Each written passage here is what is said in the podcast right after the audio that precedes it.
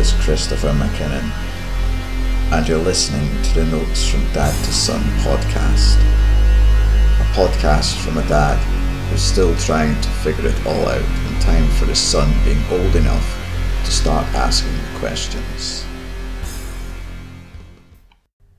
Welcome to Notes from Dad to Son, episode 30. What? Episode 30 what? Episode 36. Recorded something like four or five weeks or whatever the hell it is since the last one. So where have we been? Well, I had two weeks off work. And just like the last time I had two weeks off work, I did not get through those full two weeks without being contacted by my boss to say, hey, services manager wants to know if you can spend a little bit of time in that other place. How much time? About two weeks something like two weeks. I thought, yeah, well, whatever. So contacted the other place and was told instead of two weeks that I'd be there indefinitely. While someone is healing up from a broken foot. Tragic. Anyhow, during those two weeks, there was an outbreak in that other place. And it all just just about finished by the time that I had um, set foot there. And after a week, the boss of that other place was going on annual leave herself and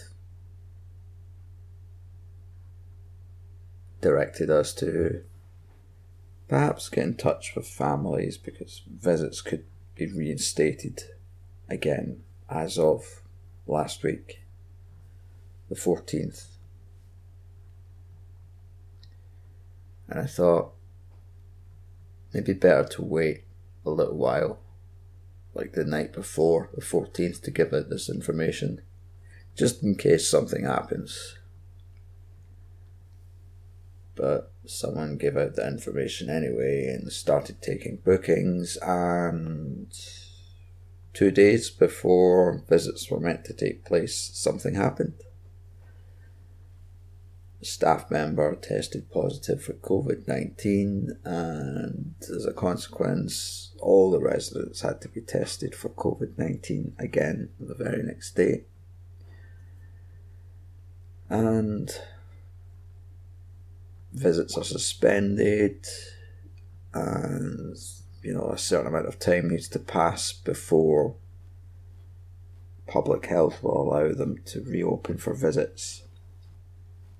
So of course families had to be contacted again to tell them yeah those visits that were going to be taking place are no longer going to be taking place. And we have to give out just the information that we're given. You know, we don't go into details, for confidentiality and all that. Anyway, visits are suspended. Meanwhile, at the place where I was working prior to going, well, prior to having annual leave myself, they have um, an outbreak right now. So, wherever I work at the moment, you know, there is or has been COVID affecting staff, residents. So, not a comfortable place to be by any stretch of the imagination. So, anyway, I'd been meaning to to record another episode sometime sooner than this. But what I find is time's behaving strangely these days. Whilst at work the days drag and the weeks pass like gas. And when I have time off, that just goes in the blink of an eye. So, though I'd intended to record things earlier than now, it just had not happened. So, what have we got to look forward to? Well, the area in which I live is second worst in Scotland for COVID cases right now. And come Friday, we'll be basically going back into lockdown. Which means, you know, the brief respite that you could get at a cafe isn't going to be a thing anymore. Restaurants, again, will be shut. All non essential retailers will be closed as well, leaving supermarkets and takeaway um, takeaway food deliveries.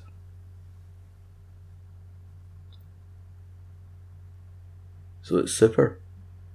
It's absolutely splendid. Anyway, gladly this does not affect Fraser with him going to nursery because schools are going to be open and you know, he still gets the benefit of going there. And it reminds me, he had his Halloween party on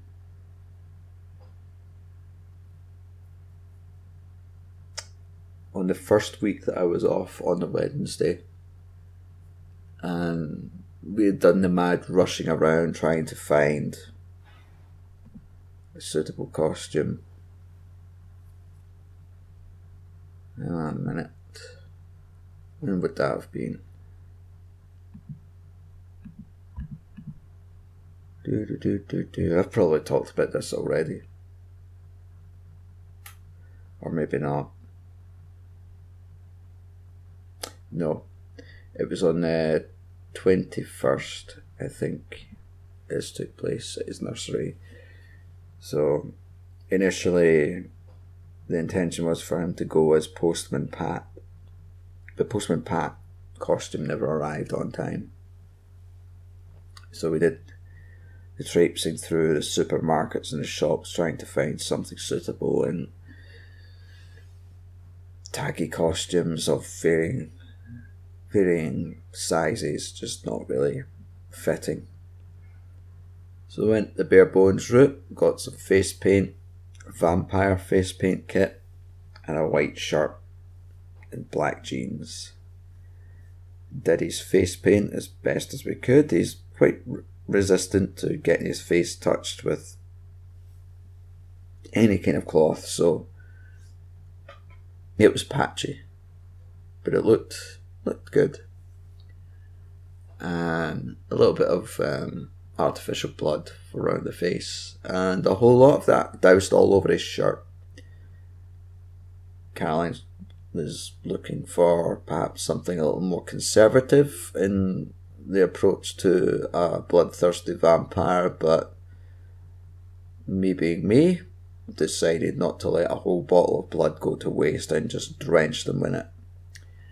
And used the hairdryer to blow dry his shirt and Caroline thought he looked absolutely terrible, looked hellish, which is what you want in a bloodthirsty vampire, and then worried about the suitability of how he looked for for nursery, given that he was two years old.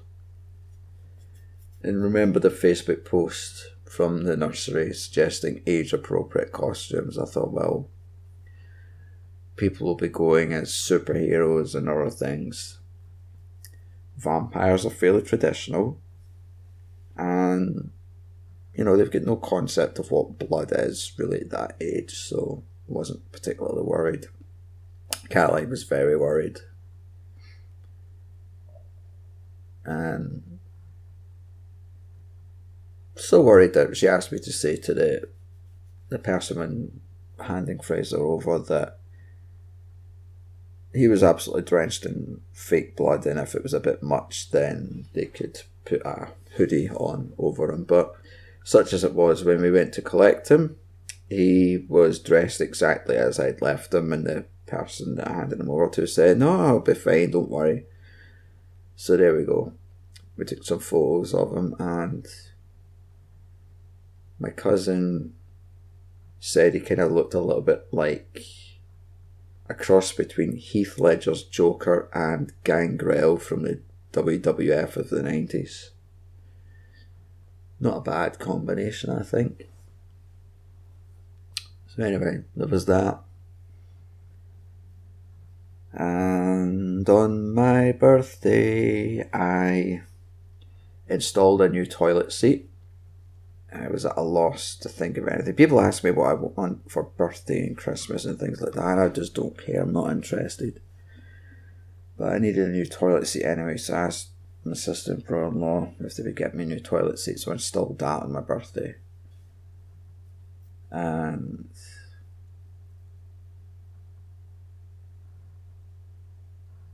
Caroline had baked a cake. It was an orange orange cake. Was pretty nice. trying to remember what else happened on my birthday. It all seems such a blur and it's only a few weeks ago. God damn it, cat! Stop clawing my feet. It's the beauty of um, having time to record this podcast. It takes place in my place which means the cat has company, and that means any bare flesh is at the mercy of a cat who misses me greatly. Last night I was asleep and he clawed my face, which was lovely. Just at my left ear. So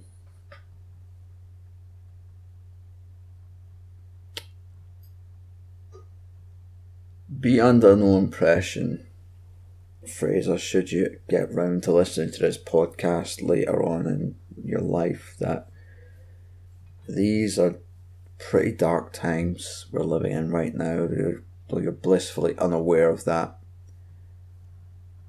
at this point in time.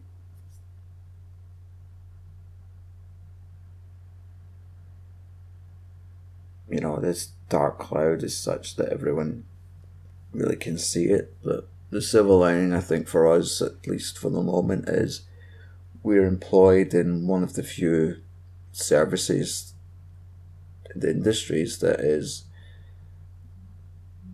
although there is a greater risk to us catching the virus by the nature of the work, it is such that the you know where I hear about job losses and other pressures that industries other than ours are succumbing to right now.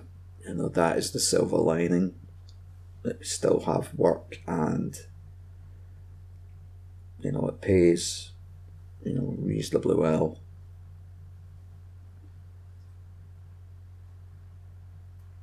And Caroline is working night shift now, so she's looking forward to it going down to three days a week. Sorry, it is three days a week. So looking forward to going down to two days a week because you know it's really difficult trying to sleep on the day leading up to the evening that you're meant to start work and you know just where our shifts overlap sometimes it's a bit of a challenge because Caroline doesn't want to rely on my mum any more than she has to so you know, even for like a few hours in the morning, it's been a big ask for Caroline to suggest, you know, if your mum comes in the morning, would she mind staying for a few hours so as I could sleep for a bit at your place? And I know my mum wouldn't have a problem with that, but Caroline, being Caroline, doesn't want to ask too much of her. But you know, I know my mum's happy to do that, and something we've been trying to get our heads around as of late is, you know, an approach that works for both of us in terms of um, managing Fraser Fraser's behaviour whenever he doesn't immediately or doesn't do after several attempts what we are asking him to do what we need him to do and and continues to do what we don't want him to do and things like that. So we had a bit of an argument fairly recently because Caroline likes Waldorf stuff and I really don't like Waldorf stuff, but I'm not going to go into all the reasons and rehash all of that here. But we came to consensus the other week that you know whatever we decide upon, you know, it has to work for for both of us because I think separately what we do on our own with Fraser works. It's just I think there is something of a novelty for Fraser of us all being together. And that's when he might be a bit more reluctant to do what we ask him to do. Or excited and do things that he's not meant to do. Just trying to rein that in a little bit, but also being supportive and understanding and not losing the temper and stuff like that. Each of us sometimes have a difficulty in that regard. To not any significant degree or anything, it's just, you know, the natural part of parenting is you will get frustrated eventually. Um, so, I come back sometimes to the works of Jordan Peterson, and I'm reading a book just now also by Gabor Mate. Because Caroline had mentioned that she likes listening to him talk about different things and so I've watched a few interviews with him on YouTube and I'm at the moment reading a book of his on my Kindle. Um, I can't remember what it's called at the moment. Something to do with keep your kids close or don't let go of your kids or something like that. But there is an idea he's discussing about attachment in that Western society is such that parental attachment is being eroded by peer attachment.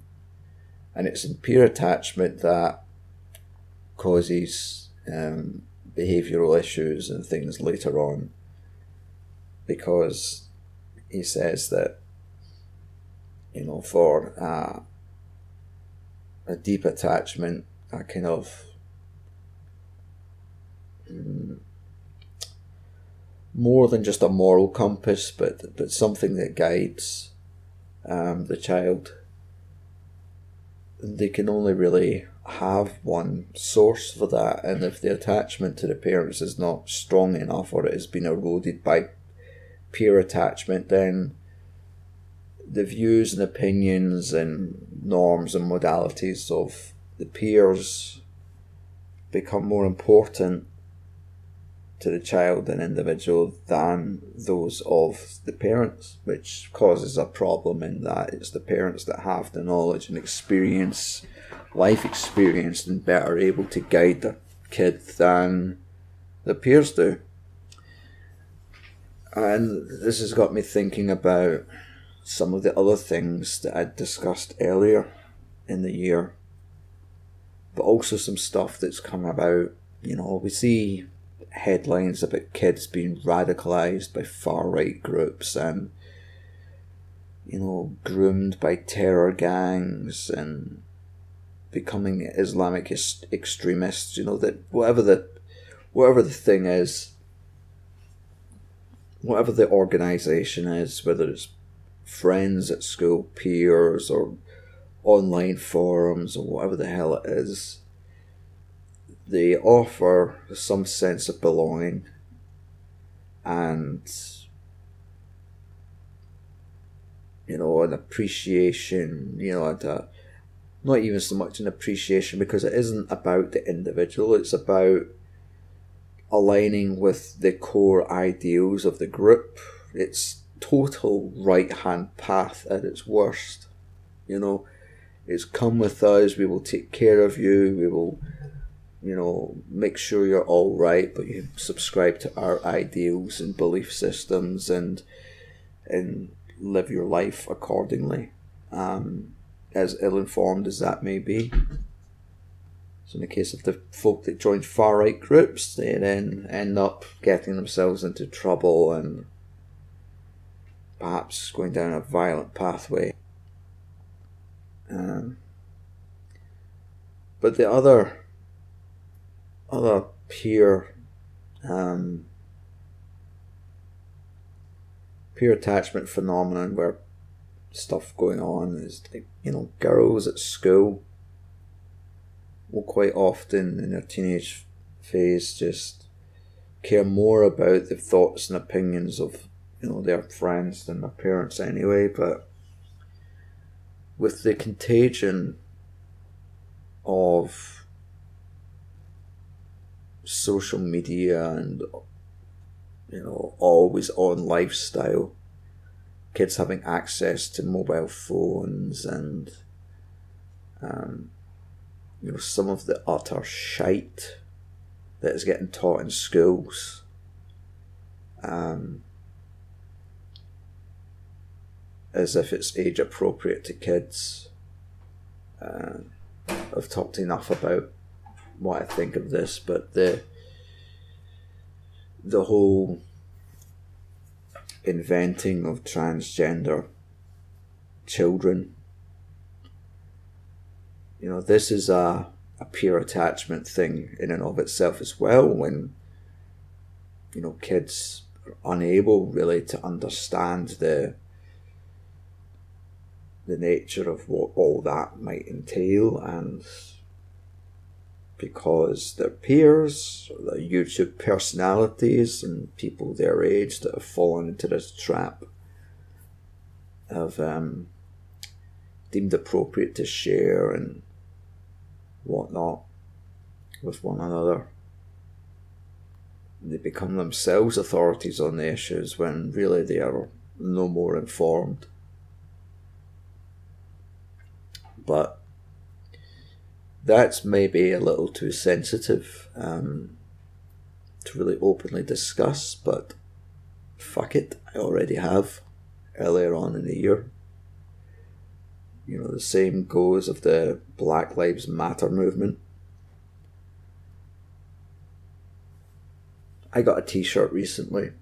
I'm unashamed to say that it has a picture of Donald Trump on the front. And there goes a bunch of listeners, maybe from the United States, have been listening so far. But for those who've stuck with me for the remainder of this sentence, it's a t shirt um, merchandise by Shining. So we've got a picture of Trump with a load of what can only be assumed as blood spat- splatters in the background and him pointing. And a caption at the bottom saying, No lives matter. And it's just such a perfect way to troll anyone with a vested interest in, in that whole thing that happened over the last couple of years. The whole identity politics thing. You know, Black Lives Matter, all lives matter, no lives matter until Black Lives Matter. Shiny just cut straight to this source and say, oh, actually, no lives matter. just leave it at that.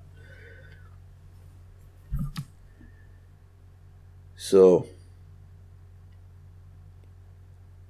reading this book just now and being aware of all the stuff that's going on in the world and trying to think in my head you know what is practical to to do to kind of nurture Fraser and protect him from peer attachment and uh, associated crap that goes along with that. But at the same time, there's also something of a cynicism in me because it's written from the perspective of an author who um, who survived the Holocaust. His mother also had to give him up for about a month. So he views the lens from, you know, having, he views the world through a lens of, you know, that first attachment being extremely significant. And we live, you know, now in post World War culture where really since the 50s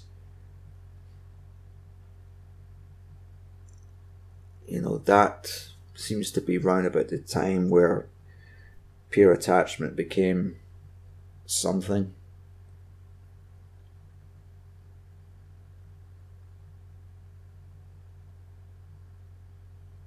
And there could be various reasons for that you know the the stress the psychological fallout from the Second and First World Wars and how that affected the breakdown of families just due to post traumatic stress and alcoholism and unemployment and all that stuff. So, under those circumstances where these are your models for how to live in your world, is it any wonder that kids would look elsewhere to confide in one another who have a shared experience of that. So, is perhaps become, you know, a product of the 20th century and continues and is further exacerbated by social media and, and whatnot today. The the pressures of working, the economic pressures of trying to, to hold roofs above heads and all that. I mean, the family unit, as eroded as it has been through, you know, divorce and whatnot previously, is is now so rare to have any one or both parents available in any meaningful way for their kids in terms of time and presence. It's so got me thinking about, you know, the time and presence that I have with Fraser. I work full time, I work shifts, and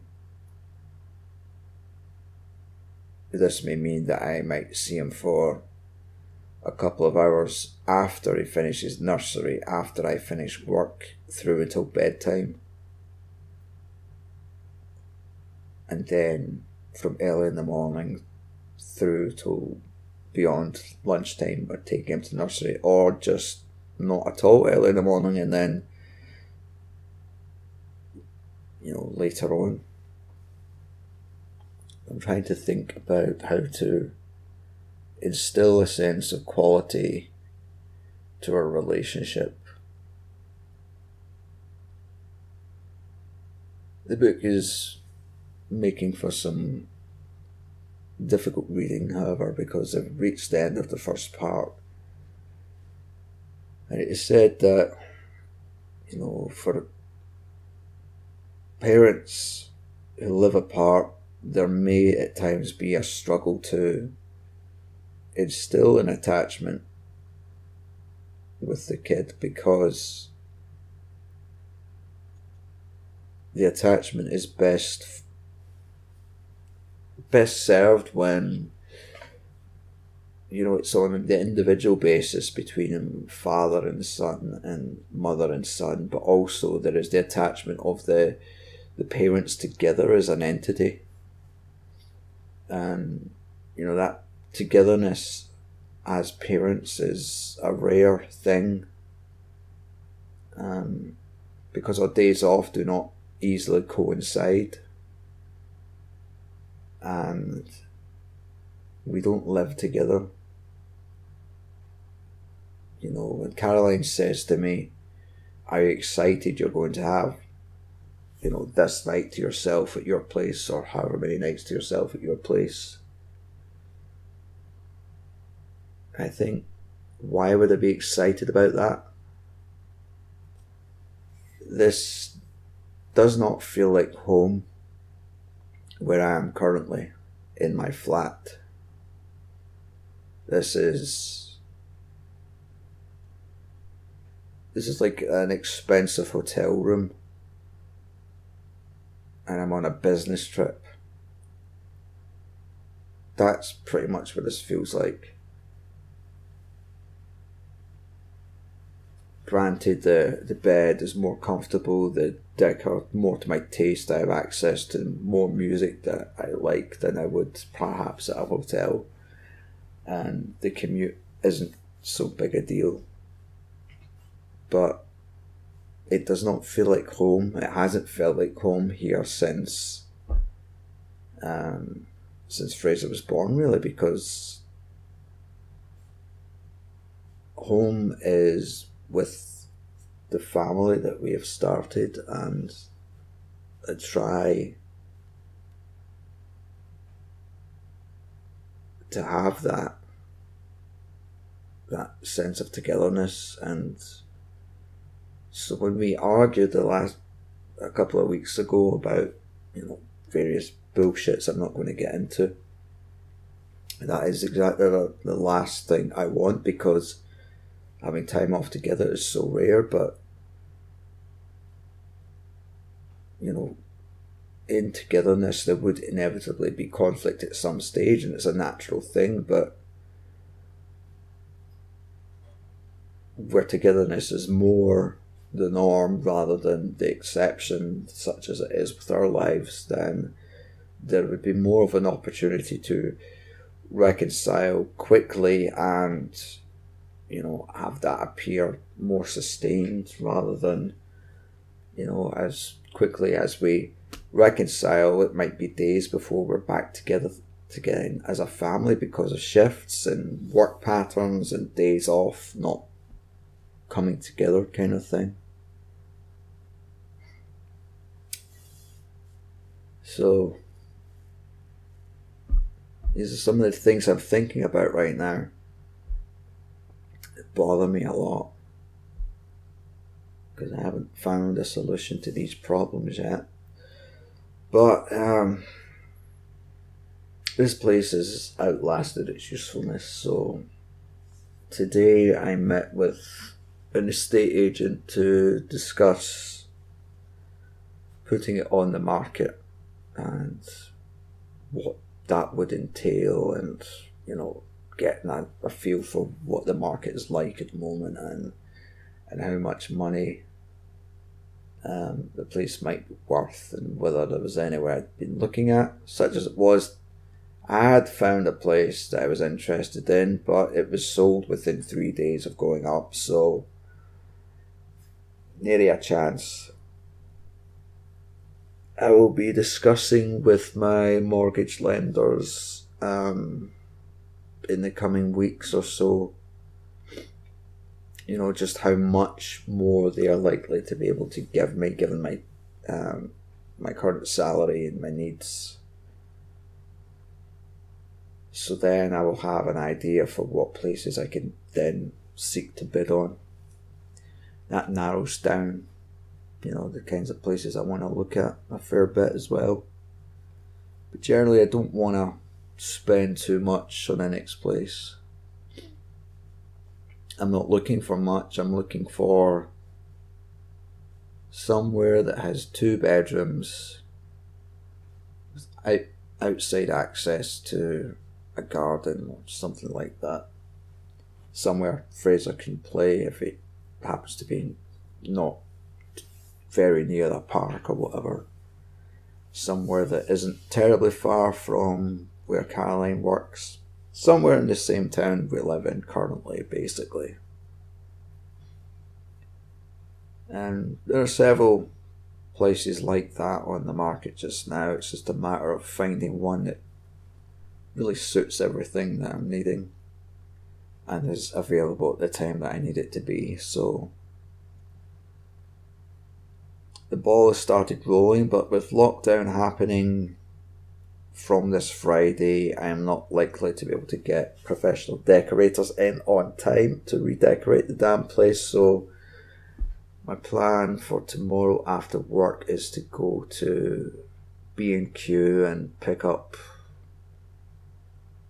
some polyfiller for the holes in the walls, sandpaper to smooth them down, something else to help make stripping the whole wallpaper off easier, and you know a tin of tin or two of paint and rollers, etc., just to get the place a little bit cleaner looking so that when it comes time to get it photographed, it looks a little bit more presentable than what it does.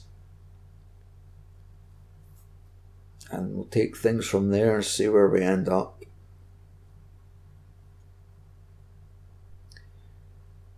I think I've rambled enough for tonight.